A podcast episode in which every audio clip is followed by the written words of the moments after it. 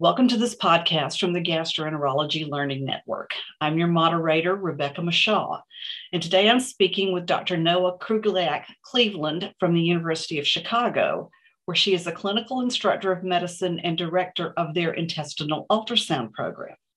Dr. Cleveland is rapidly building a national reputation for her expertise in the use of intestinal ultrasound for monitoring inflammatory bowel disease, a subject she'll be discussing with me today.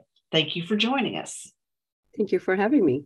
So, what first interested you about the potential uses of intestinal ultrasound technology, particularly in working with patients who have IBD?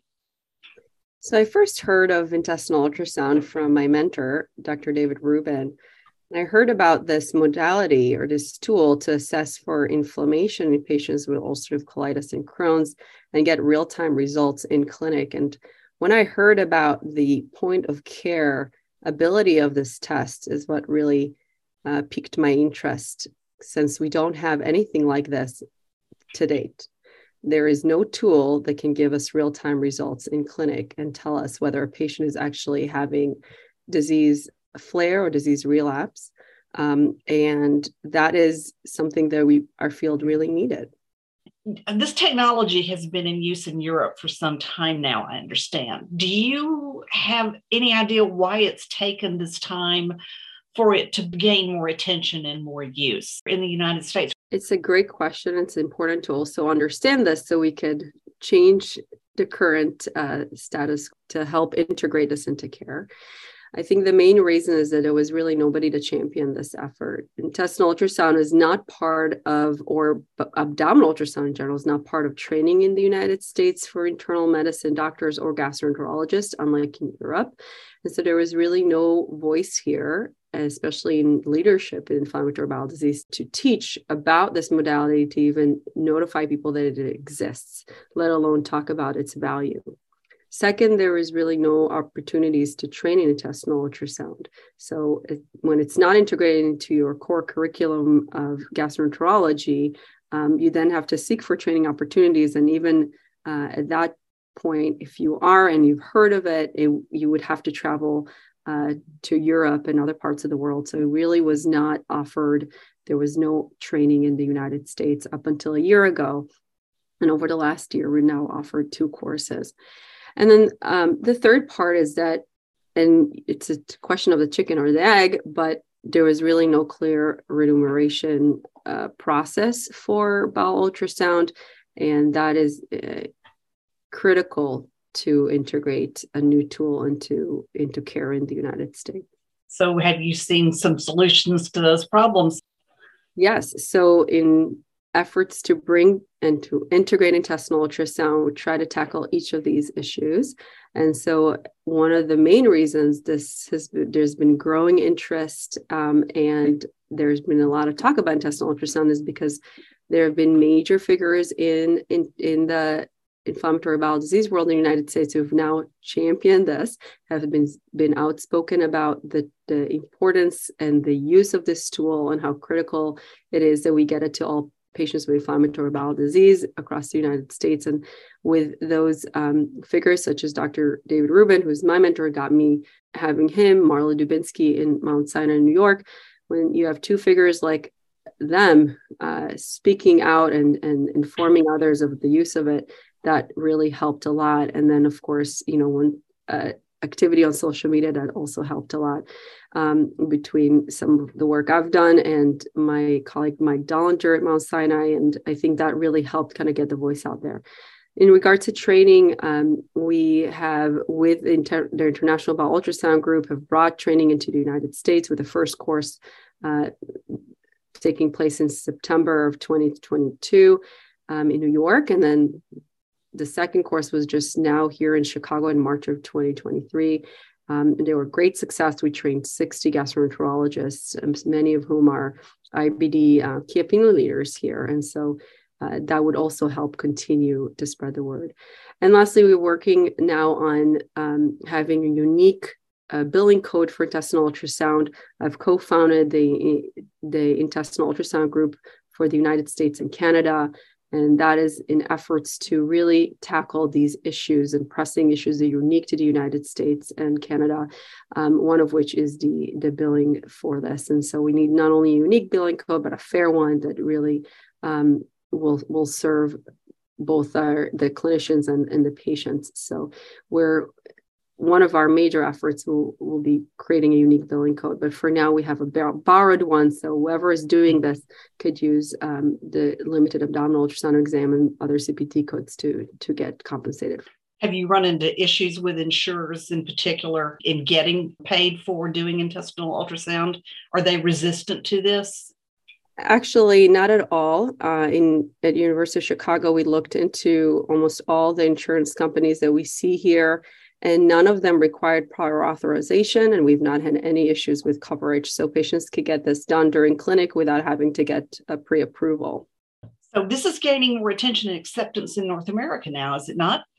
Yes, there has been just tremendous interest, and in, in intestinal ultrasound, it's been very well received over the last year or two have been a lot of effort on my end and uh, Dr. Rubin and a number of universities who've integrated this into spreading the the word.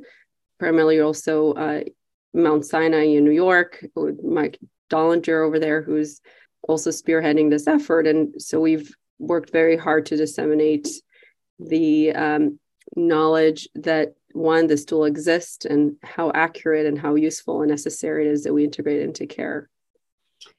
You mentioned training. So, what kind of training is required to learn how to apply this technology in the clinic? Intestinal ultrasound requires an operator that is competent. And of course, it's only as good as the, the operator. And so, it currently there is a curriculum that is designed through the International Bowel Ultrasound Group that is based in Europe.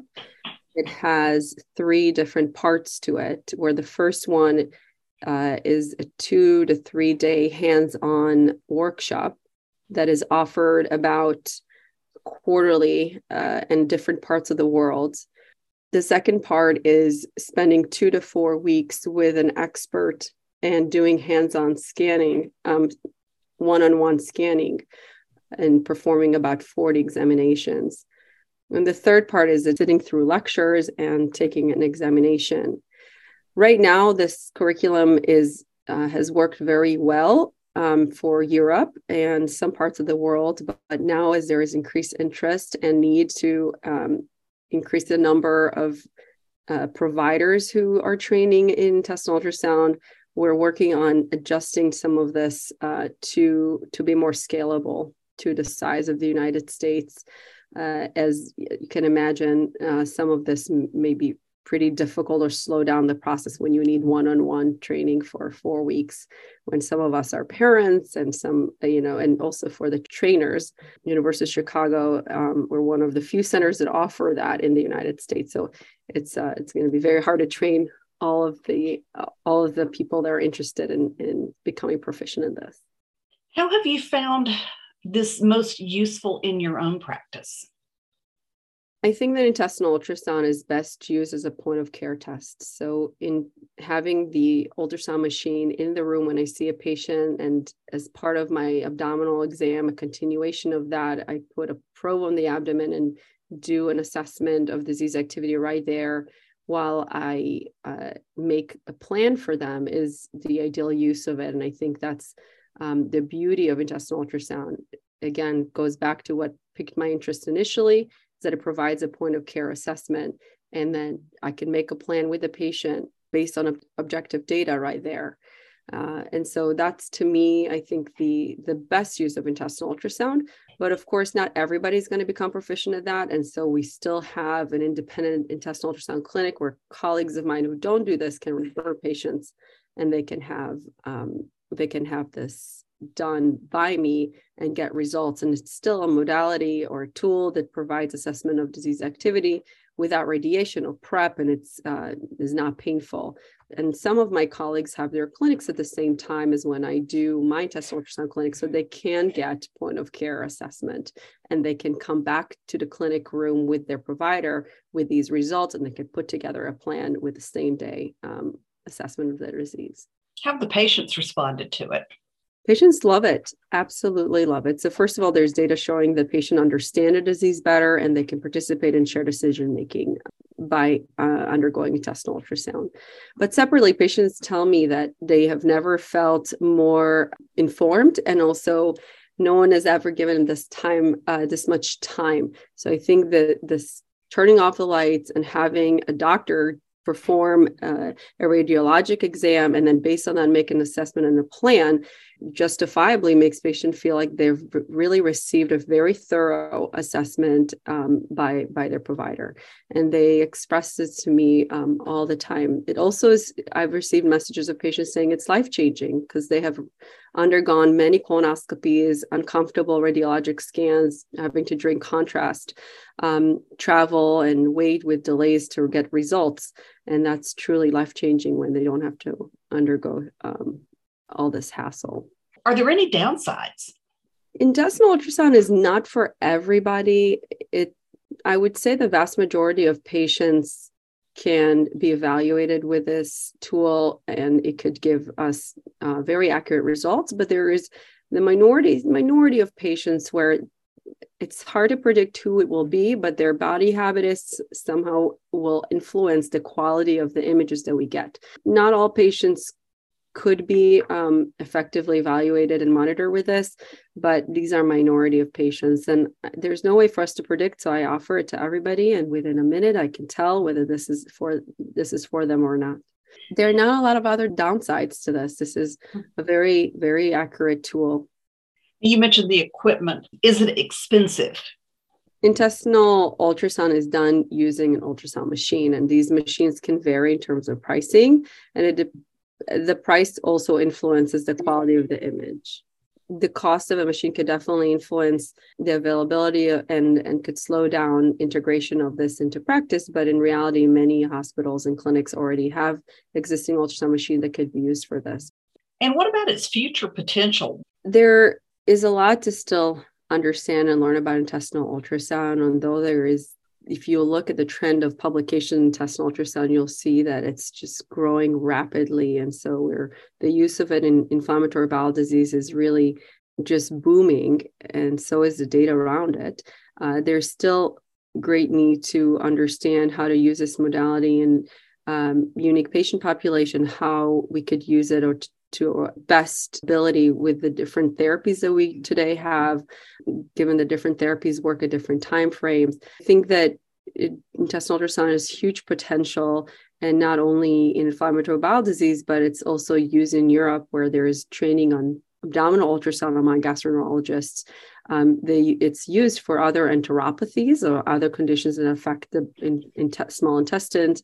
You could use it in celiac disease and um, it's it's used to even assess for you know malignancies and other types of uh, various types of infections so there's the ways to use intestinal ultrasound but right now with with our current focus to integrate into inflammatory bowel disease there's also lots more to to learn and our priority is to have large scale and high quality studies um, in IBD to really demonstrate the uh, the best utility of intestinal ultrasound. Is this useful for diagnosis as well as for monitoring a patient who you know has UC or Crohn's and you just want to get a, a, a read on how they're doing in terms of inflammation? Yes, so intestinal ultrasound is an excellent tool to assess for one disease activity. It's highly accurate, very sensitive for inflammation. It's um, highly comparable to endoscopy, and those that perform it will even ex- uh, express to you that it provides more information, some sometimes where we on ultrasound can see how old inflammation or scarring um, has affected the bowel motility, which you could see on bowel ultrasound, for instance, and which you don't see on, on other modalities such as colonoscopies. You really can assess for that. We could quantify the degree of involvement, which areas are involved, and sometimes it could be so sensitive we could detect inflammation that maybe endoscopically is not seen. So it's a wonderful tool, highly accurate for assessment of inflammation. It's also very sensitive to assess for response to treatment. So, unique to intestinal ultrasound, we can re- assess response to treatment as early as two days in patients who have acute severe ulcerative colitis. And you can even, with that, with the degree of response, you could see changes on the bowel wall, and we could predict how patients will do within a within a week. Um, and so that's something we, again, never had before, never had a tool that could predict outcomes as early as two days. In patients without such severe colitis, we could, we could utilize this um, in other ways, but it's highly sensitive to change. That's a real game changer, isn't it? It's a real game changer. Well, I look forward to talking to you again as things progress, and thanks for your time. Thank you.